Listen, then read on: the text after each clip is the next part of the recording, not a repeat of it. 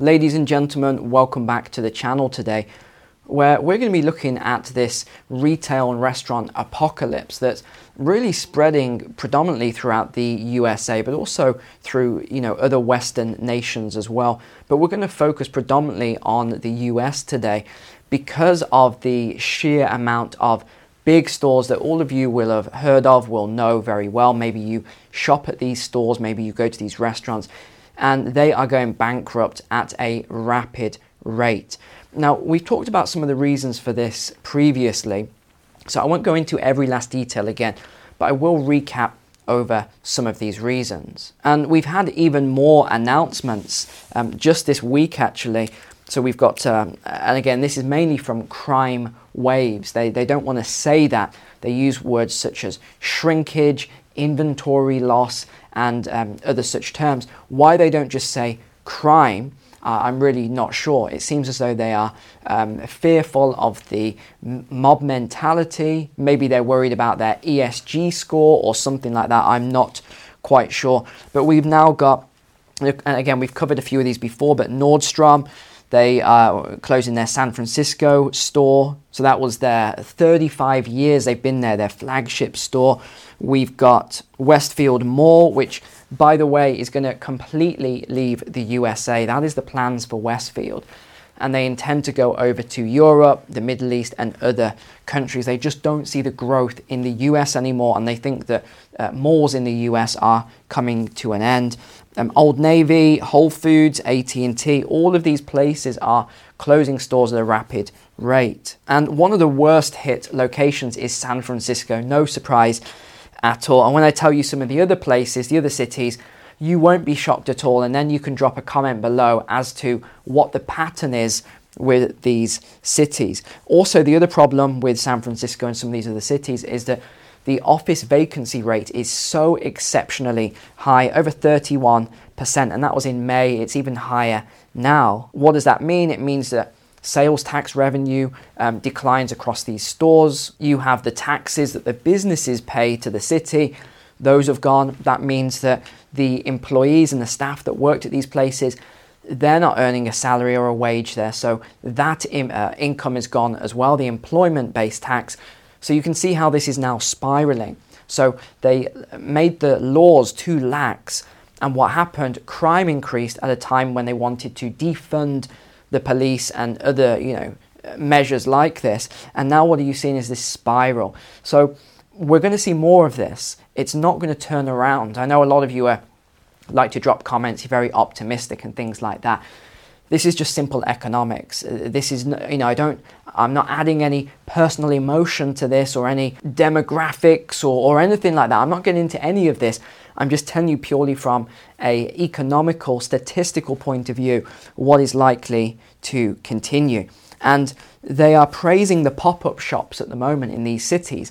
Wow, we've got 17 new pop ups that have just arrived. Yeah, whenever you see pop ups, that means that it is the death of that area. Dollar Tree is another one, and actually, their stock has fallen quite dramatically at the moment. In fact, I made a comment here, it's the worst performer of the S&P 500 at the moment.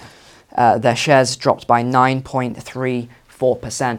Now that is very unusual for, for that to happen in a recession like this, even though they don't call it a recession. Why? If you look at previous recessions, low uh, priced item stores like Dollar Tree and others should, in theory, go up in terms of their sales. Why? because people from the middle class and you know other income groups because they're getting squeezed in other areas energy gasoline everything else they have to start spending money at lower price stores. They need to make their money go further their household budget. So it's very unusual to see a decline this high unless you start looking into the theft not the shrinkage as they are calling it. But they have got a very good gross margin at over 29 percent, which means to me it's quite obvious when you start looking into this stuff that a lot of these um, misses on the earnings is due to theft. But again, they don't want to use the word. Even Dick's Sporting Goods reported a decrease in merchant, merchandise margin due to inventory loss. That's what they're calling it inventory loss. Target is another one. It says it's going to close nine stores across four states because of, and they've actually said, theft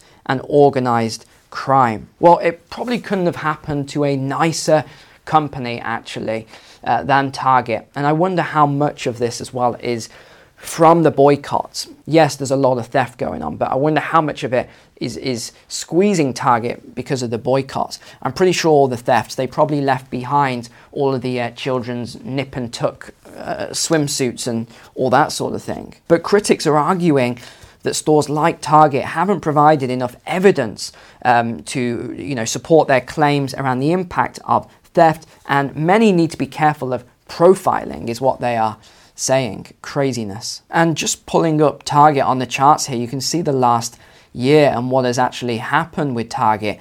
Uh, look where they are. Look at this chart. This is pretty unbelievable. And we can even dig a little bit deeper. Uh, and their price to earning isn't too bad, nor is their PEG ratio, their price per sales. But then when you start looking at the performance weekly, monthly, quarterly, uh, right through to yearly and year to date, you can see that they are having a lot of problems. But I did look at this for you and go through some analysis. And Target is significantly undervalued right now. Not that it's a stock I would want to invest into because of their personal values, but if they can get back on track and drop all of that, then there is a lot of profit to be made potentially with this stock. And remember, I teach you how to analyze stocks in my stock market course below in the description. So I want to show you the year over year statistics then uh, in the USA currently. We've got bankruptcy filings, including all chapters, 15% increase year on year since July. That is staggering, 1 5%. And if that wasn't big enough, Commercial Chapter 11 filings is up 71%. Commercial filings 21%, subchapter V, small business elections 61%, and individual filings 16%. So there you go, there are the statistics in black and white for you. And we can also see that bankruptcies fell through to July of last year and now they are increasing. So, just how many stores are going bankrupt at the moment? Well, it's a staggering amount. Bed Bath and Beyond is one you'll be aware of. Christmas tree shops, I believe there was more than 70 uh, stores that they were going to close. David's Bridal, Tuesday Morning, Party City boxed. Now you'll notice a pattern in a minute with a lot of these.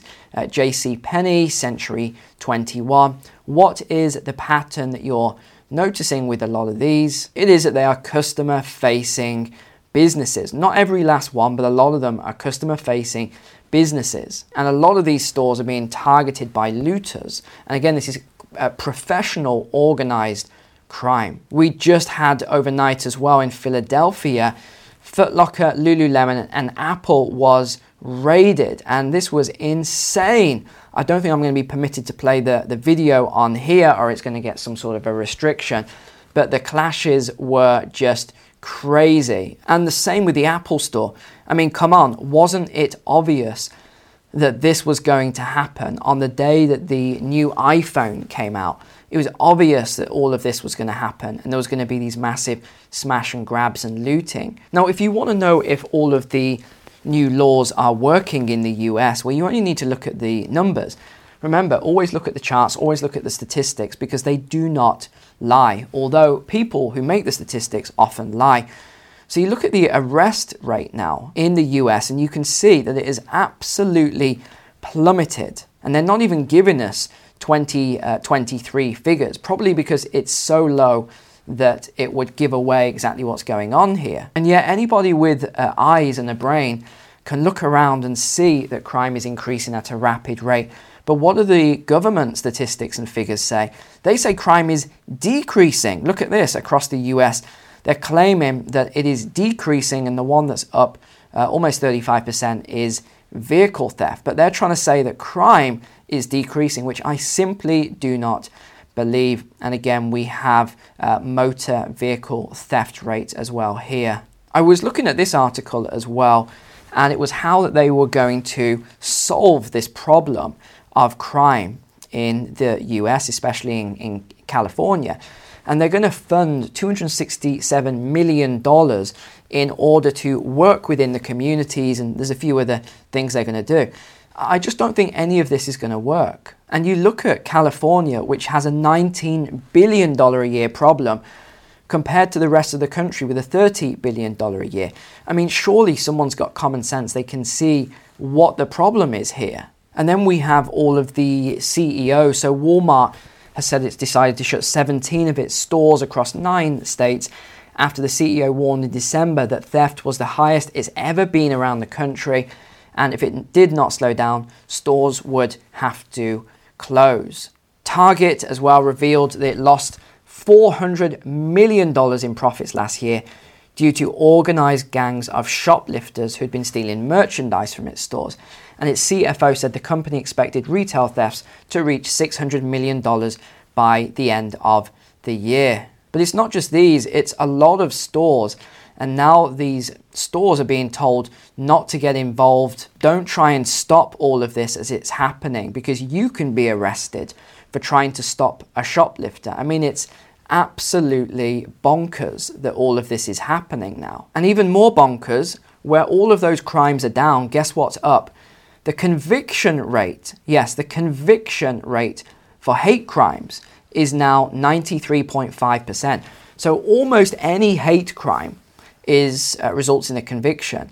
But anything that's quite serious, including very serious and violent crimes, seems to be very, very low. And you can see again uh, this chart from Visual Capitalist about hate crimes now and the conviction rate. So it's pretty obvious where their focus is.